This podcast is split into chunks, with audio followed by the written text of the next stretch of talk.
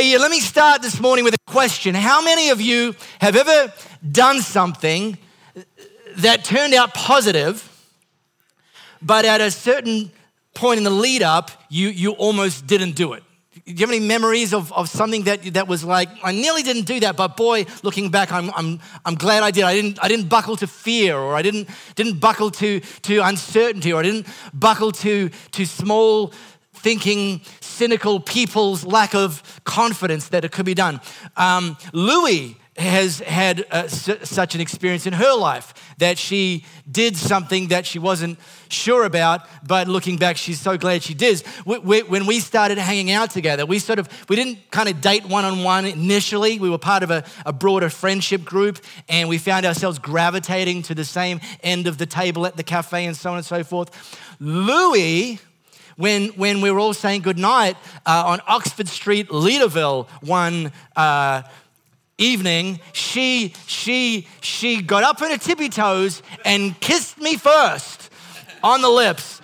And, and, and boy, and boy, is she glad she did.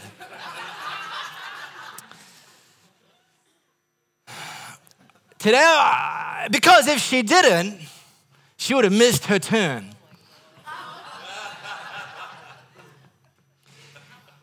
I want to teach today about not missing your turn. Now, open up your Elevate app and uh, push on the Bible tab.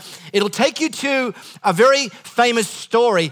And it's a famous story not just in, in church settings, although it's very much famous in church settings. We teach it to our kids, we teach it in adult context but it's also become somewhat folkloric that you'll hear this phrase or you'll, you'll hear this story referenced in, in actually just, just about every walk of life. It's the story of David versus Goliath. And um, whilst it's a familiar story to many of us, I want to put forward the idea today that actually, at a couple of hinge points in history, this story of David ultimately facing and defeating Goliath may not have happened. David had the potential to miss his turn. If, uh, just by the way, and I was thinking about this in the prep this week, um, we taught a whole series uh, about 18 months ago, I think beginning of last year, called Sticks and Stones around this, uh, this story. It's actually one of the most, I, I think, significant and, and beneficial teaching series we've ever, we've ever done. Um, here. And uh, so I'd recommend if you weren't here, or maybe even if you were, you can go and recap on our podcast, Sticks and Stones. It really uh, drills into this whole, not just the story of fighting Goliath, but very much this um, timeline of David, uh, David's life and in the lead up to that. But I want to take a deep dive in, into um, the actual, this moment of, of conquest where Samuel records the story like this. Uh, that roused the Philistine. This is Philistine uh, is Goliath and he started toward David. David had just called him out. How dare you come against the God of, Israel? And, and, and, Goliath's like, hey, mate, I'll come against whoever I like. I'm big, I'm ugly, I'm, I'm strong. And, and Goliath started running toward David. Well, David took off from the front line, running toward the Philistine. See, this is one of the things. When you know that you've got God on your side, you don't run from challenges, you don't run from fears, you run towards them because you know that you've always got the competitive advantage. David reached into his pocket for a stone, slung it, and hit the Philistine hard in the forehead, embedding the stone deeply. The Philistine crashed face down in the dirt. And that's how David beat the Philistine with a sling and a stone. He hit him and killed him. No sword for David. Then David ran up to the Philistine and stood over him, pulled the giant's sword from its sheath, and finished off the job by cutting off his head. We teach this stuff to our kids. But here's the thing, even just in there, don't, don't miss this. Sometimes what the enemy designed to defeat you, the sword in Goliath's hands, you can actually take and turn that around and defeat him. Use it for God's glory. That marriage that failed doesn't have to be the end of the story. And maybe the marriage you're in now was plan B, but plan B doesn't mean it was the second best because you can learn the lessons that you learned uh, in that first marriage and apply them into the second marriage. You can have a failed business and take the lessons you learned, the things that the devil wanted to hold you down down, see you destroyed financially, see the next generation not, not provided for, and, and learn those things and take that into your future. The, the, the lessons go on and on. We can take the sword that was designed to defeat us and use it for God's glory and for his victory. When the Philistines saw that the great champion was dead, they scattered, running for their lives. Um, I get my hair cut uh, at a place called F10. Well, actually, I, I, I, no longer refer to it as getting my hair cut. Now, now, these days, I can count them. I refer to it as getting my hairs cut. And um, it's, uh, it, the place is called F10, and you pay $10, which for me is about a buck a strand. Um, and it's a very simple setup where you go to the, to the front entrance of the, of the store and you put in a $10 note in this sort of uh, ticket machine and it spits out a number ticket and you see the number and then there's a little red led uh, number display up on the wall there and, and, and you see your number and you see the led and, and you got to wait your turn. Um, and it's pretty busy. It's 10 bucks you know so all the other cheapskates like me uh, go in there. You know women with long permed hair go in there. I mean that, that's not right. Anyway um, i'll go there and i'll get my ticket and it'll be like you know 582 and I'll look up and, and on, the, on the screen it says 569. 582, 569. Oh man, 13 people in front of me. I hate waiting. I'm like, I don't do, I don't do lines. I don't do waiting. And I'm like, oh. Now, the hairdressers, if you can call that, is located in the shopping center. And so if I wanted to, I could go into Coles and do a little bit of grocery shopping. I could go to the fruit and veg place and get it. but, but, but here's what I've learned I've learned that that is a mistake. See, because I might be fooled to thinking that my number has me 14 places away from being next person up, but it's not. Because some of the other idiots, they have assumed that they've got time to go and do their grocery shopping and, and pop into Target and, and, and, and duck into the health food store and get their kombucha. And, and, and so their number gets called number, number 573, 573, and number 573 is not there. Oh, I mentioned it's owned by Chinese people. Uh, um, just a little bit of theatrical license there. Uh, um, and I was gonna, you know, just for the record, I love Asian people, right? I don't like their driving, but I love them. Okay, just if ever I like make fun of their driving. It's not a, it's not a, it's not a racist thing. It's, it's not a criticism. It's merely an observation. Okay? And, and let me prove it. Um, I'll come back to the hairdresser's story in a moment. Let me prove it. So I was in my local Woolies um, on uh, Wednesdays, in my local Woolies. Now, you know, so here's the story. I'm in my local Woolies, and, and the, the, see, the aisles are a certain width not just by some random, you know, twist of the universe. It, somebody has measured what two trolleys going in opposite directions, just exactly how much, how much runway width they need.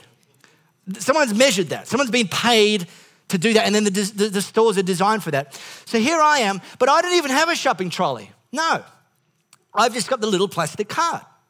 Little plastic carry cart, right? Not taking up much real estate. I used to weigh 97 kilos. I don't weigh 97 kilos anymore, so I'm not even taking up as much real estate as I used to be. Plus, you know those people who, who, who are not sure what they, they're looking for, they can't exactly find the brand, and, and they stand back in the middle of the aisle and look? I hate those people. And, and I'm committed to not be those people. So, so what I do is, yeah, it might take me a bit longer, but I'm considerate. I, I go, I press my face up against, and I do this. So I'm not, I'm not taking up hardly any, and I'm side on with my plastic thing in front of me. So there's like a trolley and a half's width behind me. Nobody coming the other way.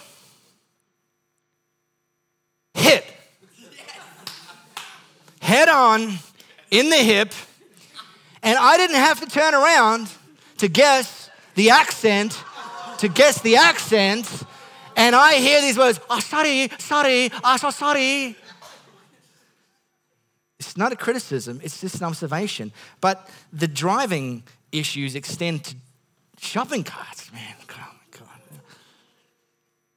Okay, sorry, Jesus. So I so I so I'm in the hairdressers and I'm not 14 deep because Mr. 57 Tree gets called. Mr. 57 Tree is not there. So they, they don't wait, mate. They are boom, boom, boom, boom. 574, he's not there. He's in Coles. 575, he's not there. Or she, she's in the in the health food store. Five, so so often, even though I start my vision of my of my future starts 14 uh, tickets away my reality only ends up being five or six tickets away because I've learned that I just need to sit there, and if I sit there, I won't miss my turn. Today, I'm preaching about not missing your turn. So let me give you David's backstory. He defeated Goliath. Goliath oh my God. Goliath. I've just come back from holidays and my brain hasn't come with me. Um,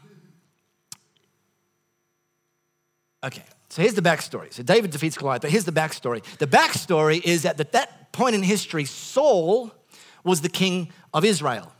Now, Saul, whilst he had the stature of a king, he didn't have the character of a king. And one of the things that we need to make sure we develop is we need to develop the character that's not only going to take us to fulfill our calling, but it's going to sustain us when we get there. And Saul didn't have that. He didn't develop that character. And so God looked to replace him. So what God did is he tapped a prophet, a guy named Samuel, and said to Samuel, I want you to go and pick the next king. And here's where you're going to find him. Go to a guy named Jesse's house. Jesse's got a fleet of sons. Get the, the fleet of sons out there, and one of them is going to be the next king of Israel. So Samuel obediently goes, finds Jesse's house, says to Jesse, Hey, can you bring out all your sons?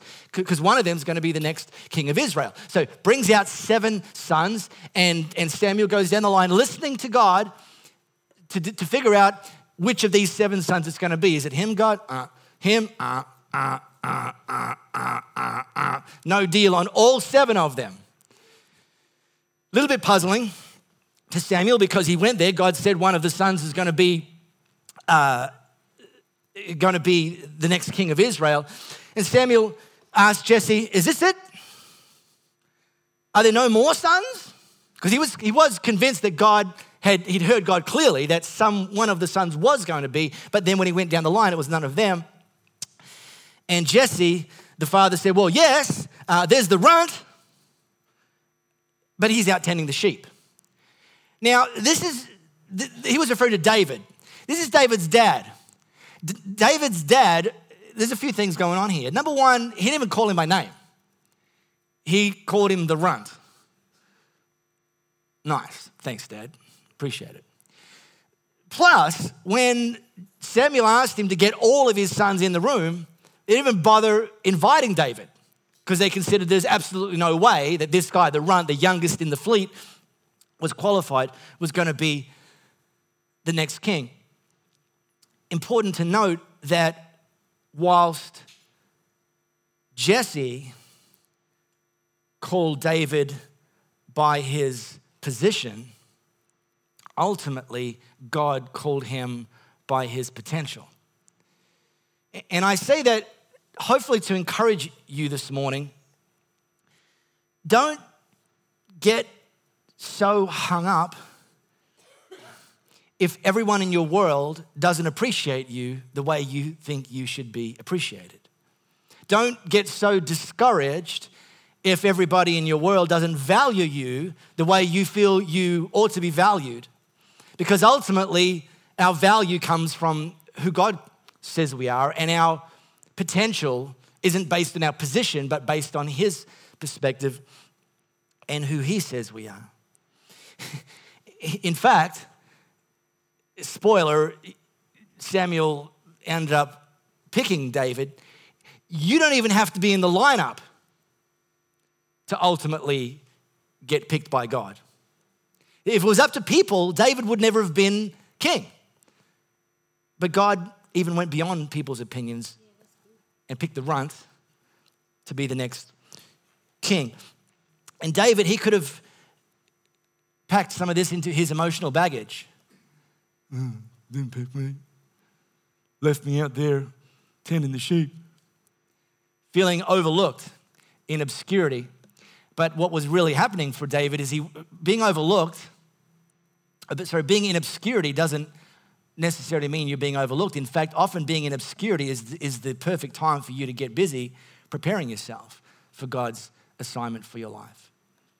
Not having to deal with all of the moving parts, but, but focusing on a few things. In fact, for David, it was ultimately his ability as a slinger which he developed out there protecting the sheep, killing a bear and a lion, that enabled him to ultimately defeat Goliath. He prepared in obscurity to ultimately defeat Goliath. But not only did he prepare for the battle, he ultimately prepared for, for, for, and developed the character of a king out there in obscurity. Because if you have the faithfulness of a shepherd, you can lead a nation.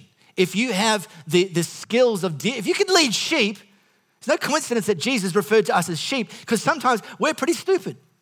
And, and, and, and, and David learned to lead people by first learning to lead sheep, but he did that in obscurity. And not only did his obscurity not disqualify him from becoming the king of Israel, it ultimately was one of the things that qualified him for being the king of Israel. But here's, here's the thing Samuel ultimately chose David to be the king. But even though he now was given the appointment, he could have still missed his turn. God's calling on our lives actually isn't all on God. Much of it is still on us and decisions we make, hinge points that if we choose wrongly, we could still miss our turn, despite the fact that God's called us. See, David's now been appointed and anointed, literally. Samuel poured the oil, which means he's, he's got God's Spirit on him. He's chosen. He's going to be the next king. It would make sense at this moment in history for David to, to, to order an Uber X. Oh, no, sorry, I'm a king now. Make it an Uber Black.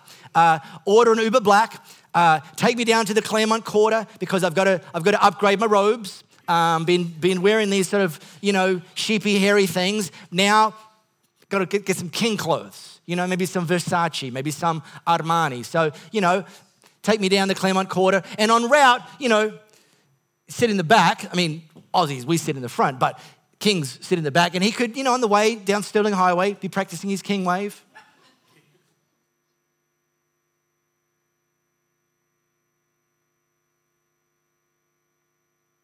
Could have had his mail redirected at that moment in history from his dad's house to the king's palace. Because that's what you'd expect. I mean, the guy's just been appointed and anointed as the king, but it's not what happened. In fact, what happened was the very next move that David made was to go straight back to the sheep and continue business as usual. I've said this before, I'm going to say it again. For David, even though he was now the king, the next step was simply same sheep, different day.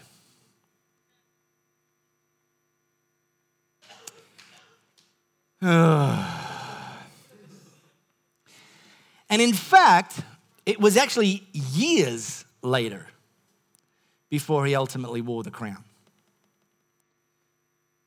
See, sometimes we make the mistake that just because we know that God's called us to something, that it's going to be activated immediately. And, and, and yet, God calls us and, and, and, and often shows us that calling, gives us a sense of our destiny, but He doesn't always confirm the timing. How many of you like to wait? Me either. I hate it. But, but, but we've got to actually learn that it's an important part of the process after the calling doesn't come the confirmation of the timing. In fact, I heard it said this week very simply when God deposits a seed, the next season isn't fruit, it's root. It's not sexy. It's not visible to the people around us. It doesn't even actually feel like progress because fruit goes up, but root goes down. But if we want significant fruit, we've got to allow God the time to first establish the root. And that's the process that God takes us through, and it happens gradually. And the reason this is important is because too many people miss their turn is because they check out during the rooting season. And I know that word means something else as well in English. Don't go there. Uh, they check out then because, because it happens gradually. It's not sexy. It, it, it's, it, it, it can be frustrating. It requires patience. It requires reliance. We want the fruit, but we first got to allow God to establish the root. So David went back to tending the sheep. Now, even then, David still could have missed his turn. Another hinge point. He's out there tending the sheep and, uh, and his dad calls on him to do something. Now, I've preached about David and Goliath lots of times in, in, in, my life. You've probably heard uh, people preaching about David and Goliath, many of you, if you've, if you've been orbiting in church stratosphere for some time.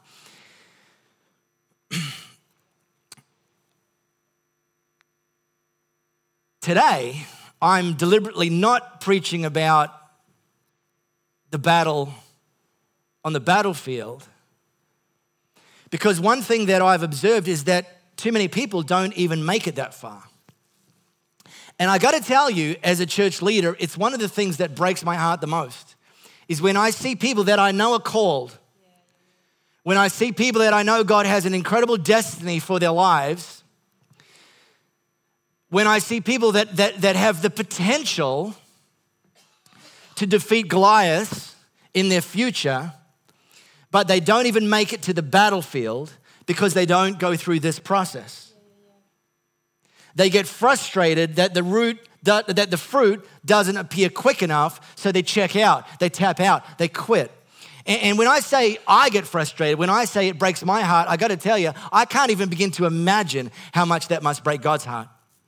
That the very God that calls us by our potential, not our position. The very God that sees more in us and for us that we could ever see in and for ourselves, that actually often gives us a glimpse of our future, gives us a glimpse of our potential, gives us the confirmation of our calling. And, and, and begins the process in our lives of moving us to where we actually ultimately can and, and not just stand on the battlefield with our Goliaths, but actually defeat our Goliaths and yet we don't get there because we don't do everything that he wants us to do in the preparation season, so we never get to face the Goliath. So I'm not preaching today about defeating our Goliath. I'm preaching about everything that we need to make sure we do in the lead up to make sure that we don't miss our turn. And this is not very sexy. But it's super, super important. So here's David, the future king of Israel, the one who's been appointed, anointed. It's all done, it's all good to go. He doesn't know the timing, but he knows it's happening and, and, and what's happening to him. He's back out in obscurity. He's back out tending some sheep. Sheep that don't appreciate him. Never say thanks, David. Love your work. All they do is bleat and poop. But he stuck with it. And one day, his old man, Jesse, told David, his son, Take this sack of cracked wheat and these 10 loaves of bread and run them down to your brothers in the camp. And take these 10 wedges of cheese to the captain of their division. Jesse needed David to do a food run. David could have responded, Dad, please, I'm a king. I don't do deliveries. Dad, have you forgotten who you're talking to? Dad, I have people for that, or at least I will.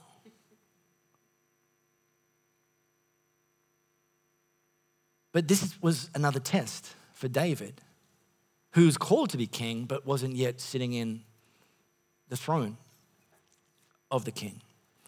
Will he do the small things?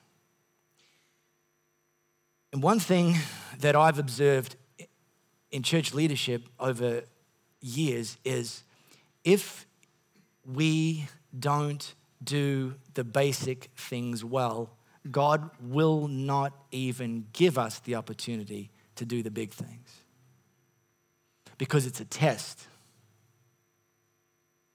Straight out of Jesus' playbook, Luke chapter 16, verses 10 to 12. If you are not faithful in the little things, God will not give you ruler over much. He won't entrust. You can't be entrusted with the little things. So, so here was another test, not a test from Jesse, it's a test from God to David. Will you, the future king of Israel, already anointed and appointed, deliver some bread and cheese to your brothers on the battlefield? Will you, when you check your kids out of Elevate Kids, thank the, the, the, the people in orange, our Elevate Kids team members, for the time that they've spent investing in your kids? Or will you just take the kids and, and go and feel maybe some sense of entitlement that your kids. Will you parade around with your delicious Kenyan Peaberry coffee? And when you see a host team member with a host team t shirt, will you thank them for the time that they spent getting here at 8:15 making sure everything's prepared?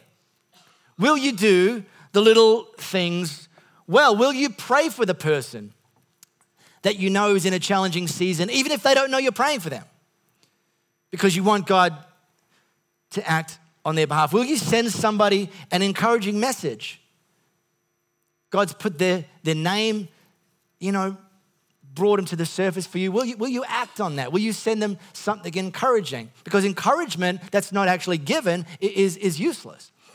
Louis and I got this message from one of our, our peeps during the week. I won't disclose who it is, but uh, they wrote, Hey guys, just wanted to say I'm so thankful for your leadership and your loyalty to God. And I'm so stoked, clue, generational clue there. I'm so stoked God called you to Perth because I finally found a church I can really call home. I've been reading Romans, that's in the Bible, y'all. Uh, I've been reading Romans, and I was just led to encourage you both. Just by the way, when you read your Bible, don't just read it for what God can do in you, read it with a sense of what God can do through you for others.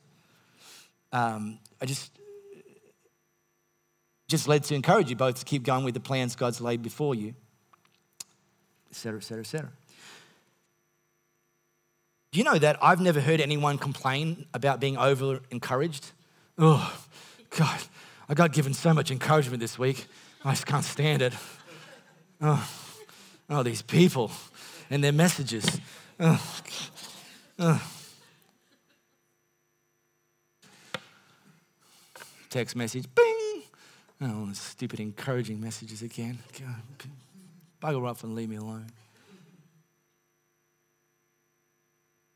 These are the little things, they're the basics. You, you don't get to defeat Goliath unless we consistently do the basics well.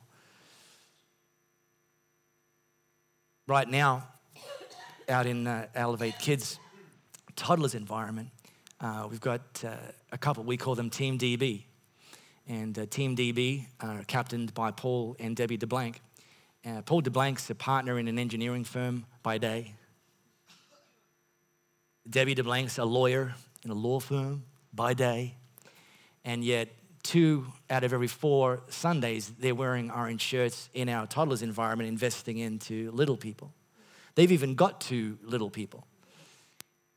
And they've not said, we're engineers and lawyers, we don't do ministry to little people we do what God calls us to do. And they're right now investing into little people. So look at the spirit in which David responded to Jesse, because I want you to notice this, a bit of a spoil. I want you to notice this. Sometimes we can say yes to God, but with a really terrible attitude. Yeah. Okay, God. it'll shut you up. there's obedience, and then there's willing obedience. One carries a very different spirit to the other. David was up at the crack of dawn, and having arranged for someone to tend his flock, eager, prepared, continued to take ownership. God, uh, David thought he was coming back, right? This was the day that David actually ended up defeating Goliath, but he didn't know that was what was going to happen. That wasn't the assignment. Hey, David, I need you to go. Just saw, just saw on, on Facebook that the team's really struggling, that there's this big giant out there, and, and your brother's just sent me a DM saying, hey, come, can you send the runt? Because we know he's a pretty good slinger. No, no, no, that wasn't the assignment. The assignment was bread, cheese, deliver. And, and David did that with willing obedience and didn't drop the ball on what God had called him to continue to do. He thought he was coming back. Took the food and was on his way just as Jesse had directed him. This was the day that David defeated Goliath, but that's not the assignment that he went out for. He went out there to be the deliveroo for his old man to his brothers. And because of that, because of his willing obedience and all the hinge points that he passed in the lead up, he ultimately got to defeat Goliath. There's a. will uh, finish with this. There's a, a, a line floats around um, on uh, socials a bit, um, and I'll put it up. If serving is beneath you, then leadership is beyond you. I, I want to add to that if serving is beneath you, leadership is beyond you. If the basics are beneath you, the big things will always be out of reach. And this one, and man alive, I got to tell you, I could start a whole preaching series about entitlement and how it is the exact opposite of what Jesus demonstrated. If anyone was entitled to something and gave it up, it was Jesus.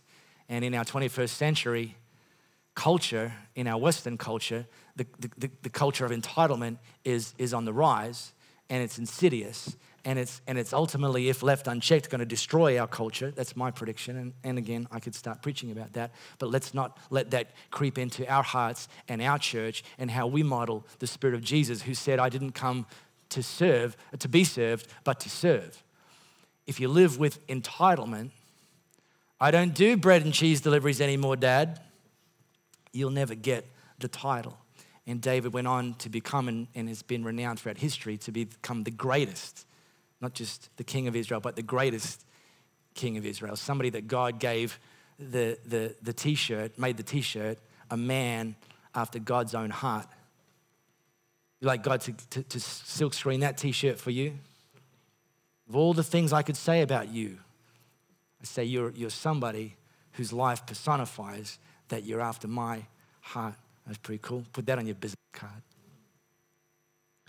Hey, let me uh, finish with one more question and then uh, hand over to Louis. It's a question we ask every week, and it's a question we, we want, want to make sure we don't leave here without giving you the opportunity to answer. And the simple question is whether you are following Jesus. If you're already following Jesus, I'm already following Jesus, keep following Jesus. If you're not yet following Jesus, then right here, right now, we're going to give you an opportunity to say yes to following Jesus. And all I want you to do in a moment, for those of you that need to say yes to following Him, is just put your hand up. And putting your hand up, you're signifying, that's me today, God. I, I want to I wanna make that decision to follow you. And when I see a hand, you can put it down. We'll quickly pray. So, right now, before we finish up, if that's you today, you know that's the decision you, you, you need to make. Yes I want to follow you, Jesus. Just put your hand up. When I see your hand, you can put it down.